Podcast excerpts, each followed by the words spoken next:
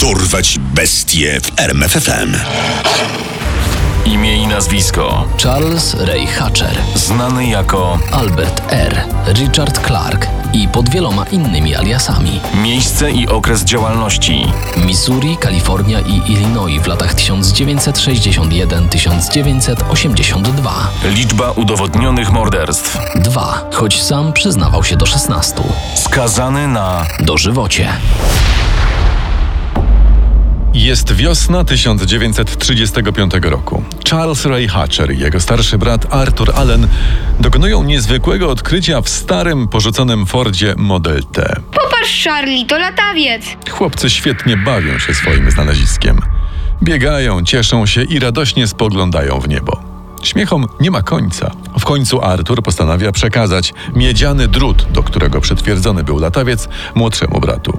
Właśnie w tej krótkiej chwili nieuwagi, gdy starszy brat obraca się w kierunku Charliego, latawiec wpada w linię wysokiego napięcia. Arthur zostaje porażony prądem i pada w trawę. Charlie wzywa pomoc, ale dla jego starszego brata jest już za późno.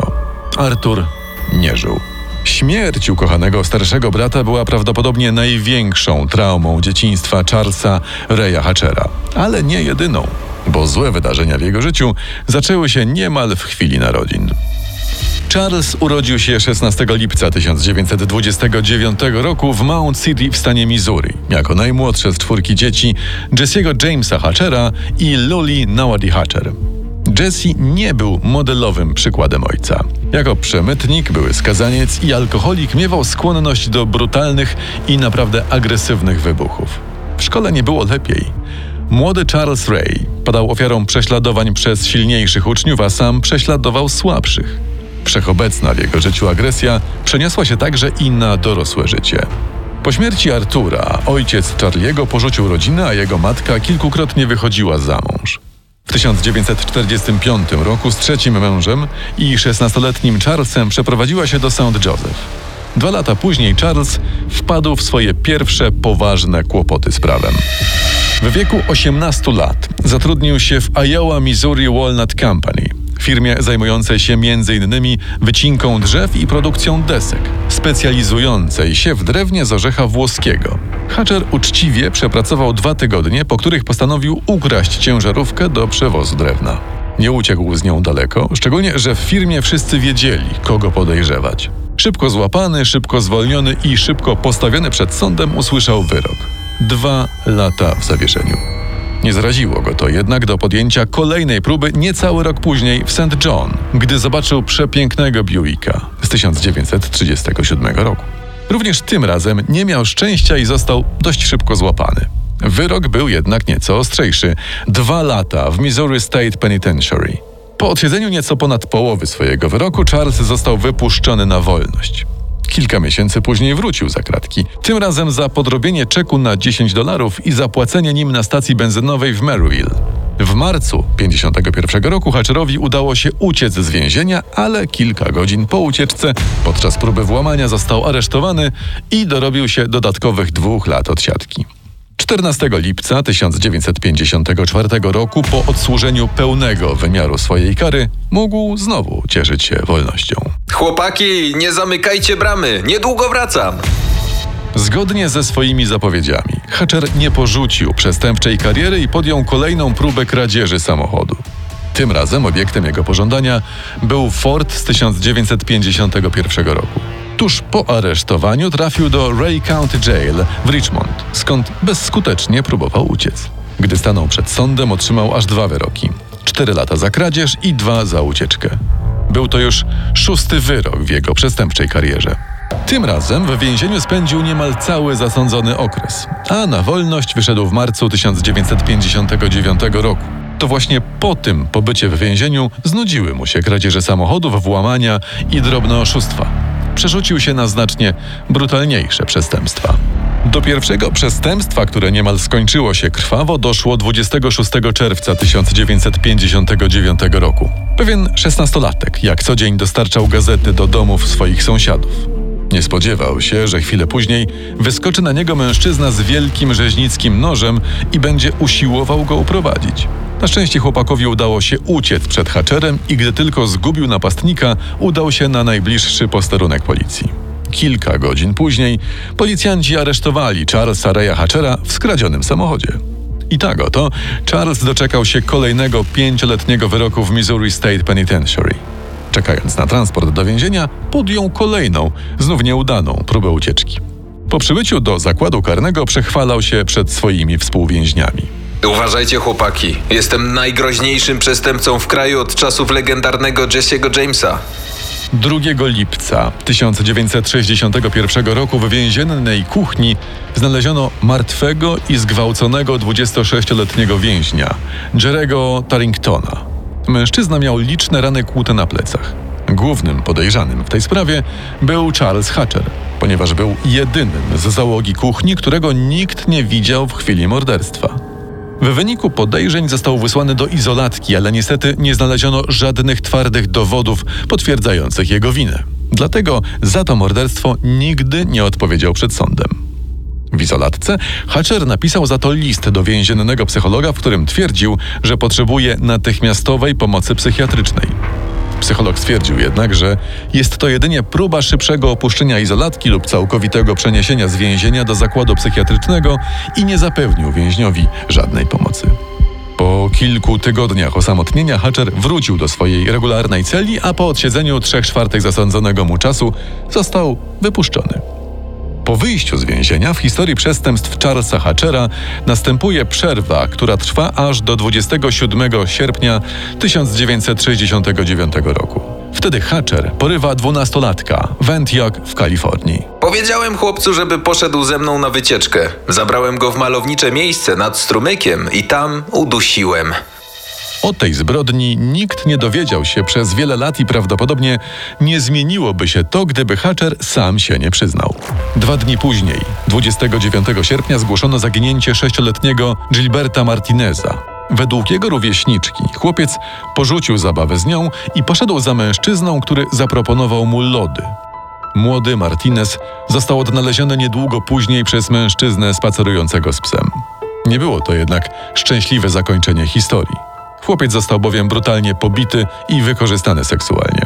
Niedługo później na miejsce przybyła policja i wytropiła ukrywającego się nieopodal Hatchera, który twierdził, że nazywa się Albert Ralph Price, mimo posiadania dokumentów na nazwisko Hobart Prater. Policjanci w protokołach użyli nazwiska Price i dopiero wiele lat później FBI udało się ustalić, że w rzeczywistości sprawcą był Hatcher. Gilbertowi Martinezowi udało się przeżyć spotkanie z mordercą i gwałcicielem, ale jego życie nigdy już niestety nie było takie samo. Nadal posługując się nazwiskiem Price, Hatcher został oskarżony o porwanie i napaść seksualną. Podczas badań psychologicznych Hatcher nie odpowiadał na pytania. Twierdził, że słyszy głosy, udawał, że ma urojenia i myśli samobójcze. Próbował tym samym uniknąć więzienia, co udało mu się osiągnąć z umiarkowanym sukcesem. Niemal cały 1970 rok spędził będąc odsyłanym między sądami i kolejnymi szpitalami psychiatrycznymi.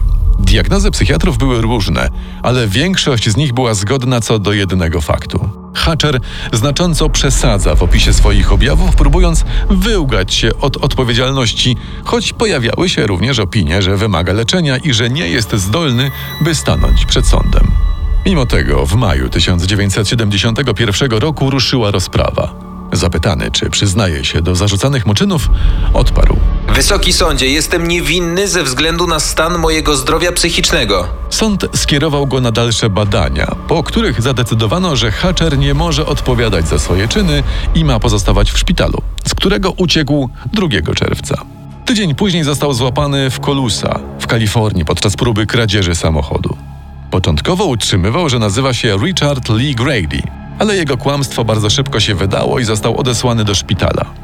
W kwietniu 1972 roku lekarze uznali, że terapia nie odnosi rezultatów, a dalsze leczenie Hatchera nie ma sensu. Co więcej, stanowi on zagrożenie dla innych pacjentów i odesłali go do więzienia w San Quentin, gdzie miał oczekiwać na proces za zbrodnię, której dopuścił się ponad 3 lata wcześniej. Sąd uznał go winnym i skazał na odsiadkę w California State Hospital, szpitalu dla niebezpiecznych przestępców z problemami psychicznymi. W marcu szpitalni strażnicy nakryli go ukrywającego się w chłodni z dwoma prześcieradłami wetkniętymi w spodnie. Pod presją Charles przyznał się, że złapali go podczas próby ucieczki. W kwietniu został przeniesiony do więzienia w Vacaville. W czerwcu miał zostać przeniesiony do więzienia o zaostrzonym rygorze. By tego uniknąć, podciął sobie żyły. Po tym wydarzeniu psychiatra zasugerował pozostanie w Vacaville. W sierpniu 1975 roku służby więzienne zarekomendowały skrócenie wyroku Hatchera ze względu na dobre sprawowanie.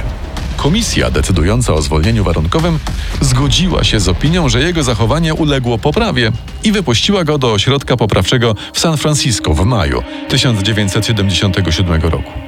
Kolejne lata to istna kawalkada napaści na kilkuletnich lub kilkunastoletnich chłopców, aresztowań pod fikcyjnymi nazwiskami, niedbałości służb porządkowych i krótkich pobytów w szpitalach psychiatrycznych. Tymczasem podczas tej trwającej niemal pięć lat szpitalnej epopei inny człowiek miał odpowiedzieć za najgorszą zbrodnię Charlesa Hatchera. Człowiekiem tym był Melvin Reynolds, który stał się głównym podejrzanym w śledztwie dotyczącym śmierci czteroletniego Erika Christegna. Chłopiec przed śmiercią został wykorzystany seksualnie i uduszony. Policja przesłuchała ponad setkę podejrzanych i to właśnie 25-letni Reynolds był ich najlepszym kandydatem. Melvin był chłopakiem po przejściach, wykorzystywanym w dzieciństwie z ewidentnym deficytem inteligencji. Przez całe śledztwo grzecznie współpracował z policją mimo ich kontrowersyjnych metod wyciągania zeznań, takich jak przesłuchiwanie pod hipnozą, wielokrotne testy poligrafem, aż do uzyskania zadowalających rezultatów, czy też podawanie narkotyków uważanych za serum prawdy. To właśnie pod ich wpływem Reynolds wyznał swoje doświadczenie z dzieciństwa. Miałem kilka lat i był taki mężczyzna. On obiecał mi cukierki. Ja poszedłem z nim, a potem zrobił to. Więc jeśli uważacie, że taki jestem, że też mógłbym zrobić to, co on mi, to powiem to. Zrobiłem to. W kolejnych tygodniach przesłuchań prokuratura i policjanci wyjawiali Reynoldsowi tyle faktów na temat jego rzekomej zbrodni, że stał się bardzo przekonującym mordercą i został skazany na dożywocie. Zwolniono go dopiero 4 lata później, gdy Hatcher przyznał się do tego morderstwa przed jednym z agentów FBI.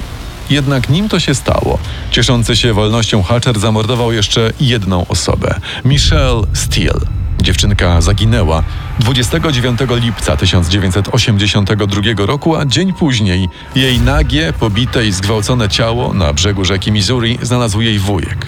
Dzień później Hatcher został aresztowany podczas próby zgłoszenia się do St. Joseph State Hospital w związku z problemami psychicznymi. Czekając na proces podczas przesłuchań prowadzonych przez FBI, Hatcher przyznał się do 16 zabójstw. Wielu ofiar nie potrafił zidentyfikować lub wskazać na tyle dokładnie, by udało się potwierdzić jego historię. To właśnie w trakcie tych przesłuchań przyznał się do morderstwa 12-letniego Williama Freemana, swojej pierwszej ofiary. Wtedy też przyznał się do zabicia Erika Christigena i tym samym oczyścił imię Melvina Reynoldsa.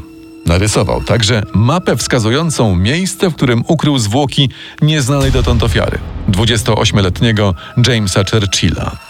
W październiku 1983 roku został skazany na dożywocie za morderstwo Christigena. Rok później, w kolejnym procesie, tym razem w sprawie śmierci Michelle Steele, Hatcher apelował do sądu i przysięgłych. Wysoki sądzie, błagam was, zróbcie to, co należy. Zakończcie moje nędzne życie. Przysięgli nie przychylili się do prośby Hatchera i skazali go na kolejne dożywocie. Cztery dni po usłyszeniu wyroku, 7 grudnia 1984 roku, Charles Ray Hatcher powiesił się w swojej celi w Missouri State Penitentiary w Jefferson City. Poznaj sekrety największych zbrodniarzy świata. Dorwać bestie w RMFFM.